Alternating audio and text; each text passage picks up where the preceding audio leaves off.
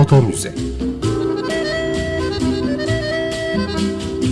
Fotoğrafın derinlerine yolculuk. Hazırlayan ve sunan Gülderen Bölüm.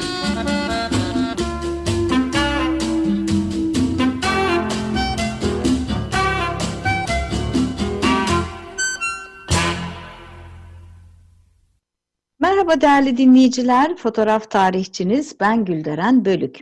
Yeni bir foto müze programında yine birlikteyiz. Ee, ben öncelikle destekçimize teşekkür etmek istiyorum. Sayın Ayfer Yılmaz'a. Ee, sağ olsunlar, var olsunlar.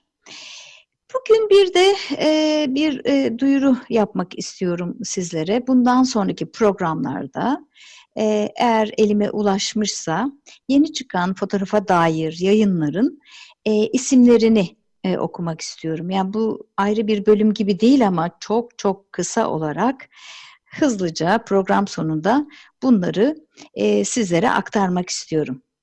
Evet bugün e, programımızda değerli bir konuğum var. Hukukçu Engin Erdil. Hoş geldiniz. Hoş bulduk, merhabalar. Merhaba. Kendisi e, fikir ve sanat eserleri üzerine uzman. Birçok da kitabı var kaleme aldığı.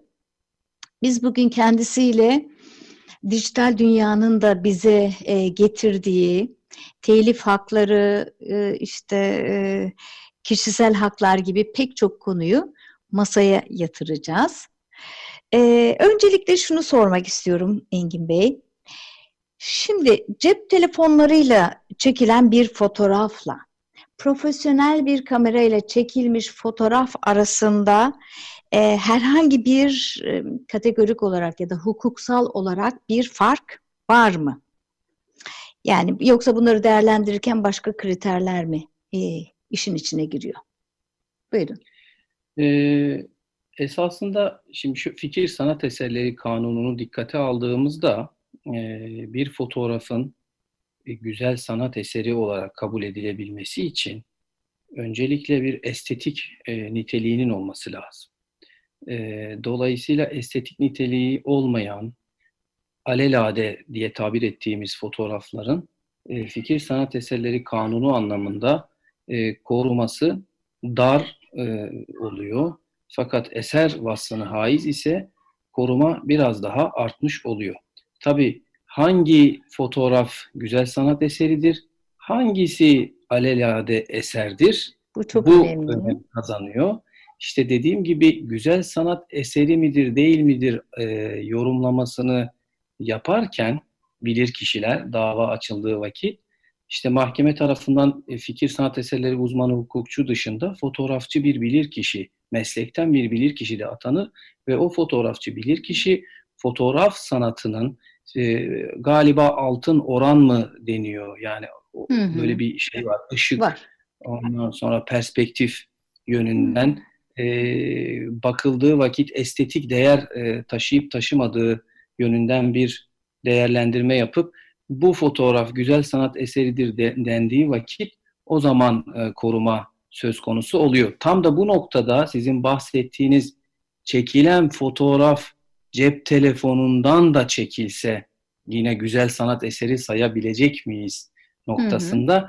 bir fark yok. Cep telefonundan da çekilmiş olsa gerçekten fotoğraf sanatının başarıyla uygulandığı bir fotoğraf söz konusu ise bu fotoğrafa güzel sanat eseri deriz. Ancak cep telefonuyla çekilmiş olduğu yönünde dava dosyasında bir bilgi söz konusu olduğunda da özellikle cep telefonu olup da işte profesyonel fotoğraf makinesi olmadığı için çok ayrıntılı bir irdeleme ile gerçekten bu fotoğrafa güzel sanat eseri fotoğrafı diyebilmek için de ayrıntılı irdeleme yapılıyor. Yapılıyor.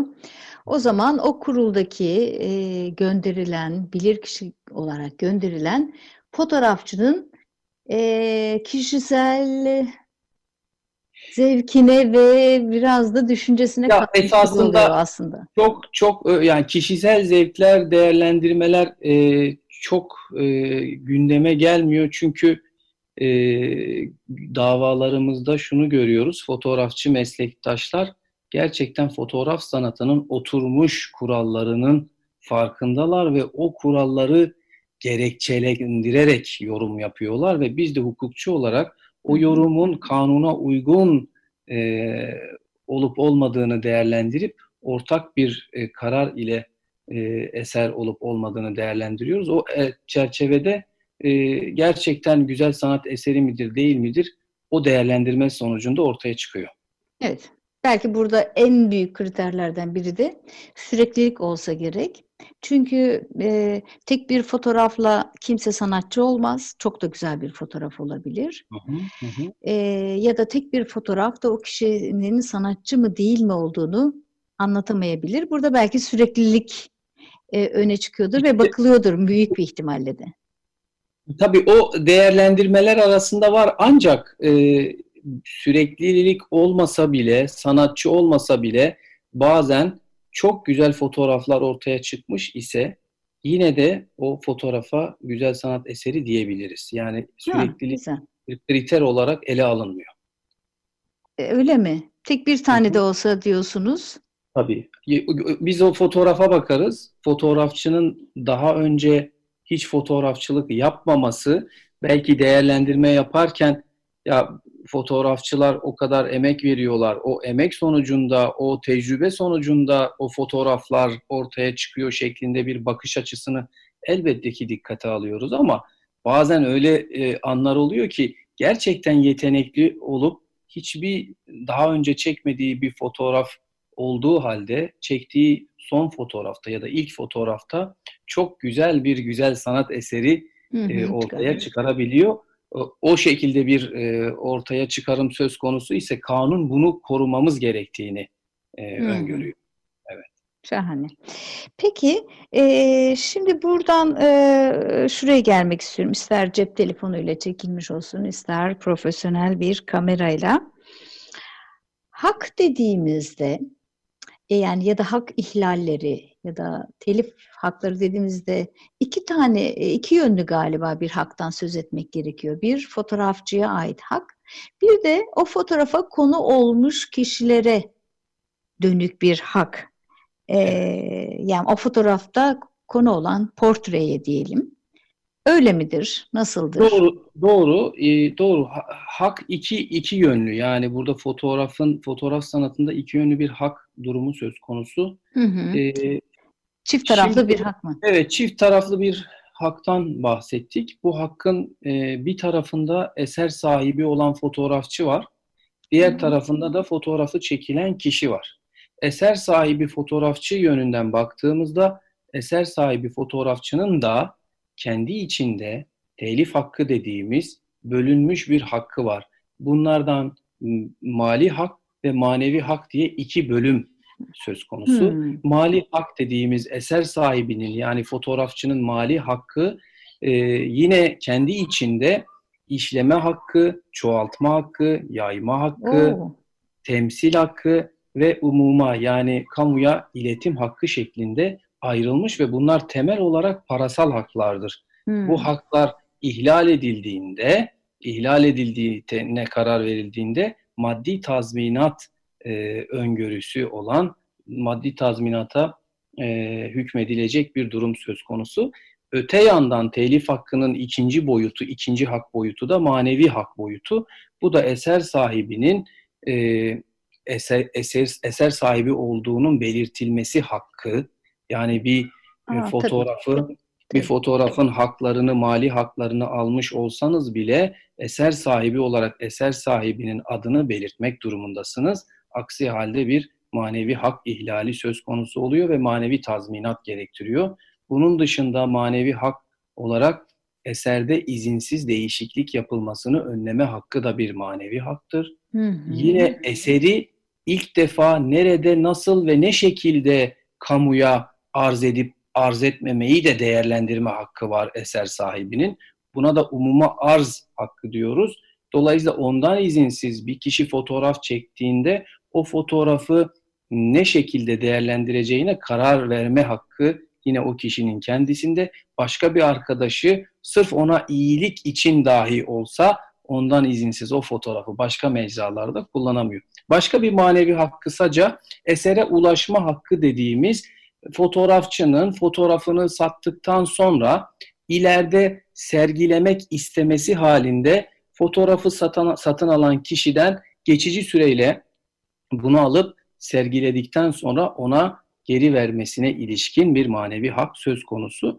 Dolayısıyla görüldüğü üzere fotoğrafçının hakları böyle maddi ve ma- mali ve manevi hı. hak anlamında korunmuş. Karşı taraftan e, bakacak olursak e, fotoğrafçının da fotoğrafı fotoğrafını çektiği kişiden izin alması gerekiyor. İzin almadan o fotoğraf çekildiği zaman kişilik hakkının ihlali sebebiyle fotoğrafçıya maddi ve manevi tazminat davasının açılması gündeme gelebiliyor. Peki ben şimdi Beyoğlu'nda geziyorum ve işte bir fotoğraf çektim ee, ve kadrajıma da bir sürü kişi girdi ve bunun sergisini açtım. Ne olacak? Şimdi burada e, bir kere e, böyle toplu alanlarda bir caddeyi gösteren, bir meydanı gösteren e, bir fotoğraf çekildiğinde ister istemez sizin de dediğiniz gibi oralarda insanlar söz konusu olacaktır. Ancak burada hak ihlalinin e, olmaması için kişilerin yüzlerinin onların e, ya onlar olmadan yani onları kişiselleştirmeden e, flulaştırılarak ortaya konulması lazım fotoğrafta.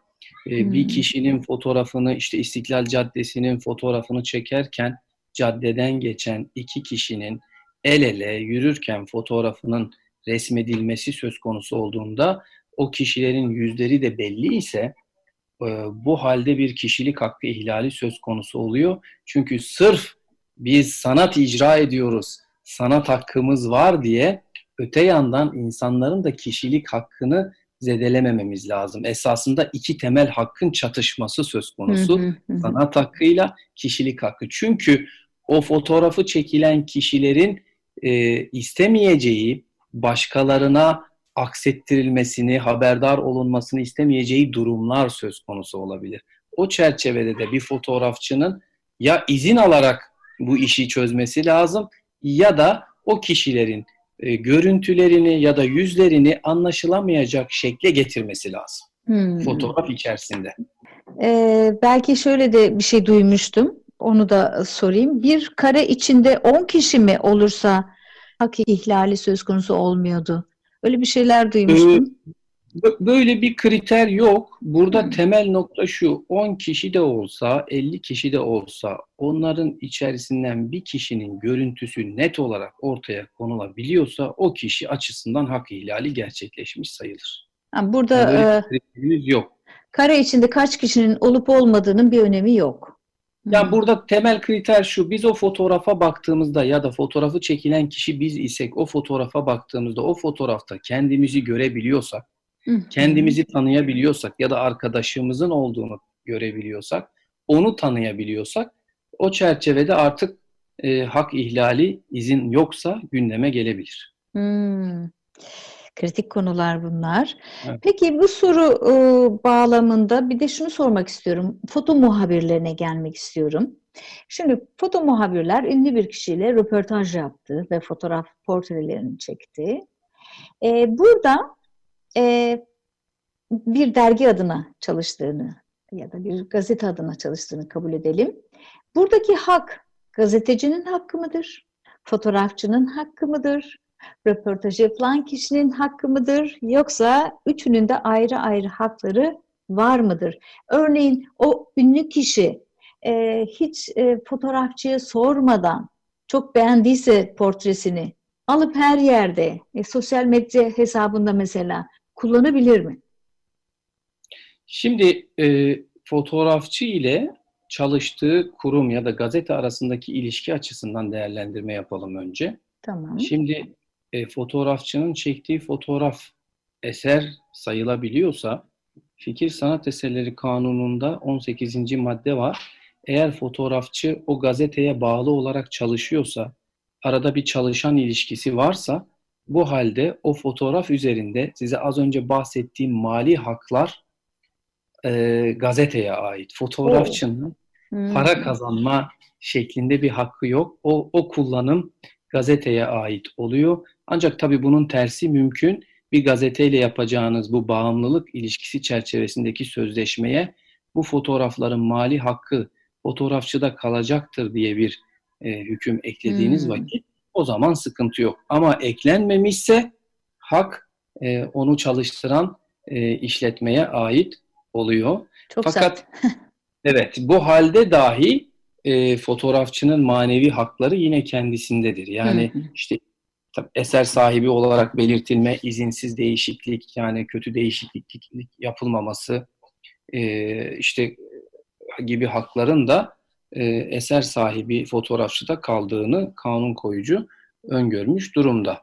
Yani dergi o fotoğrafı isterse başka zaman tekrar basıp ismini belirtmek kaydıyla fotoğrafçının basıp Evet. kullanabilir. Doğru, kullanabilir. Yalnız işte aradaki ilişki bağımlılık ilişkisi ise yani çalışan çalıştıran ilişkisi Tabii. söz konusu ise Tabii. öbür türlü e, tek bir iş için bir gazeteyle bir anlaşma yapmış iseniz e, bunu e, bu kapsama dahil etmiyoruz. Anlıyorum. Anlıyorum. Peki eee, şey açısından bakalım. Portresi çekilen kişi eee, o fotoğrafı kullanabilir mi sosyal medya hesabında? Röportaj Şimdi yapılan kişi. işte bakın o da çok böyle o kadar ince bir nokta ki. Öyle Şimdi mi? fotoğrafı fotoğrafı çekilen kişi neticede o fotoğrafı çeken kişi değil. Çeken kişi onunla röportaj yapan, fotoğraf çeken fotoğraf sanatçısı. Dolayısıyla fotoğrafçının e, o sanat eseri üzerinde hakkı var. Dolayısıyla fotoğrafı çekilen kişinin de kural olarak bu fotoğrafçıdan izin alarak ben bu fotoğrafı da kişisel e, hesabımda ya da başka bir mecrada kullanabilir miyim şeklinde bir izin alması gerekir.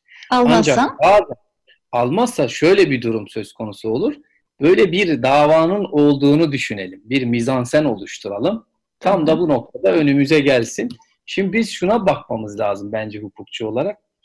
Yapılan rö- röportaj, o röportajın e, yapılmasına esas olmak üzere çekilen fotoğrafları bir arada birlikte değerlendirdiğimizde fotoğrafı çekenin aynı zamanda fotoğrafı çekilen kişiye bu röportaj karşılığında bu fotoğrafı çekme hakkı verip vermediğine ilişkin bir varsayımsal iradesini anlayabiliyor muyuz?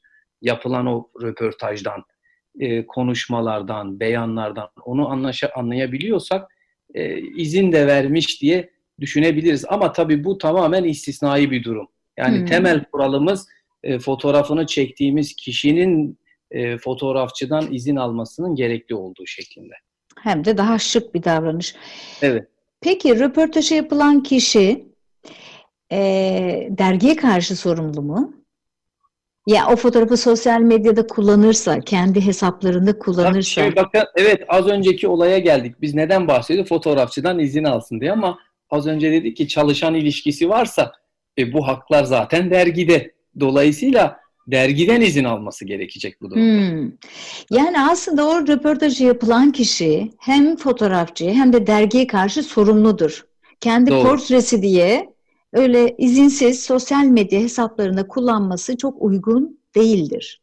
Tabii esasında hukuk e, kurallar koymuş ve o kurallara uygun davranışı e, kuralların uygulandığı kişilerden ister. Fakat bazen maalesef uygulama bu şekilde gitmiyor. Yani pratik hayatta hızlı davranalım, işte nasıl olsa insanlar e, güven ilişkisi temelinde bunları düşünmeyebiliyorlar ama yapılan her röportajın da bir sözleşmeye bağlanması lazım.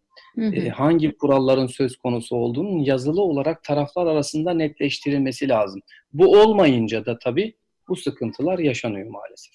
Yaşanıyor. En azından bir e, kalp kırıklığı yaşanıyor. E, Evet, aynen. Böyle olayları da duyduk arkadaşlarımızdan. Şimdi yine e, belki anlattığımız konuların içinde bunun cevabı vardı ama e, gene de ben sormak istiyorum.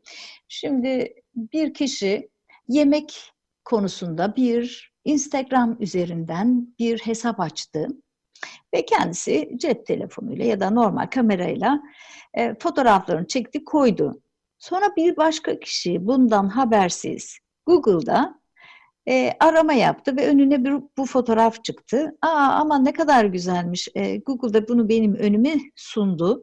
Ben bunu alayım kullanayım diyebilir mi? Öbür taraf yani fotoğrafı ilk e, çeken kişi paylaşabilir mi? Yani bir sanat eseri gibi durmuyor ya da işte sıradan bir fotoğrafmış gibi duruyor ama. Şimdi evet şöyle sıradan bir fotoğraf da olsa, güzel sanat eseri bir fotoğraf da olsa biz bu fotoğrafı bu, e, internete yüklediysek, sosyal medyaya yüklediysek onu yüklememiz bizim o fotoğrafı herkesin kullanmasına izin verdiğimiz şeklinde yorumlanmaz. Hı hı. Dolayısıyla her halükarda biz Google'dan da bulsak o fotoğrafın sahibinden yani eser sahibinden onu çekenden izin almadan yayınlamamız hak ihlali doğurur. Hı hı. E, dolayısıyla şunu görebiliyoruz. E, mesela Facebook'ta çekilen bir doğa resmi söz konusu olsun. E, o doğa resmini hesabına koyan kişinin arkadaşının o doğa resmini gidip işte bir reklam ajansına satması, oradan para kazanması söz konusu olduğunda e, işte fotoğrafı zaten kendi isteğiyle e, Facebook hesabına eklemişti. Dolayısıyla bunu kamuya mal etti. Biz de serbestçe kullanabiliriz şeklinde bir savunma e, hukuk düzeninde kabul edilmiyor maalesef. Hı hı. Peki şöyle söyleyeyim. O fotoğraf pek çok e, kişi tarafından indirilmiş ve pek çok farklı mecralarda kullanılıyor. E, tesadüf ya ben indirdim e, ama beni dava etti. Böyle bir şey söz konusu olabilir mi? Olabilir. Yani e, eser sahibinin e, farkına vardığı kişi siz iseniz size dava açmasında sakınca yok. Ya da 100 kişiyi de fark etmiştir ama size dava açmak istiyordur, açabilir yine. Çok insafsızca. yani onda şey diyemeyiz. Peki ben Şu kendimi kurtaramaz mıyım? Herkes indirmiş, benim suçum ne diyemez miyim? Şöyle ya şu bizim to- bakış açımız toplumdaki bakış açısı da şu. Mesela işte e, bazen işte şey görüyoruz yani SGK'lı işçi çalıştırmama durumu söz konusu olduğunda e, devlet bunu tespit ettiğinde bir denetime geldiğinde iş yeri patronunun e, cevabı da aynıdır. E, herkes yapıyor. Burada bir sürü e, var. Ona niye gitmediniz? Onlar yapıyor. Ben de ama maalesef bu savunma yani. yok kurtaramıyoruz yani. evet. Ah Engin Bey, süremizin sonuna geldik ve nasıl hızlı geçti. E, oysa size soracağım daha pek çok soru var. E, ne dersiniz? Bir program daha yapalım mı önümüzdeki? Çok iyi olur. E, Şahane çünkü, olur. Evet benim de e, söylemek istediğim e, bazı konular var. E, başka programlarda katkı sunmaya e, canı gönülden hazırım. Çok çok teşekkür ediyorum. Var olun. O zaman bir e, sonraki programda e, buluşuncaya kadar e, size teşekkür etmek istiyorum. Ben teşekkür ederim. Çok sağ olun. Değerli dinleyiciler, size bahsettiğim kitaplar konusunda hemen elime ulaşan birkaç kitabı size aktarmak istiyorum. Ali Hikmet Varlığ'ın yeni bir albümü çıkmış. E, Benim Gözümden İnsan e, adlı albümü ve Timurtaş Onan'ın da İstanbul Bir Garip Şehir adlı e, kitabını sizlere aktarmış olayım. Aynı zamanda Aralık Mag e, adlı dijital fotoğraf dergisinin de yeni sayısını www.aralıkmag.com üzerinden ulaşabilirsiniz. Bu arada bizleri Fotomuza Türkiye adlı Instagram ve Twitter hesaplarından takip etmeyi unutmayın. Aynı zamanda geçmiş programları Spotify üzerinden ya da Açık Radyo podcastler üzerinden dinleyebilirsiniz. Ve bir dahaki programa kadar da hukuksal alanda karşınıza çıkabilecek soruları ya da aklınıza takılan durumları bizlerle paylaşabilirsiniz. Bunlara da e, önümüzdeki programda cevap arayalım. Bir sonraki programda buluşuncaya dek hoşçakalın. Foto Müze Fotoğrafın derinlerine yolculuk. Hazırlayan ve sunan Gülderen Bölüm.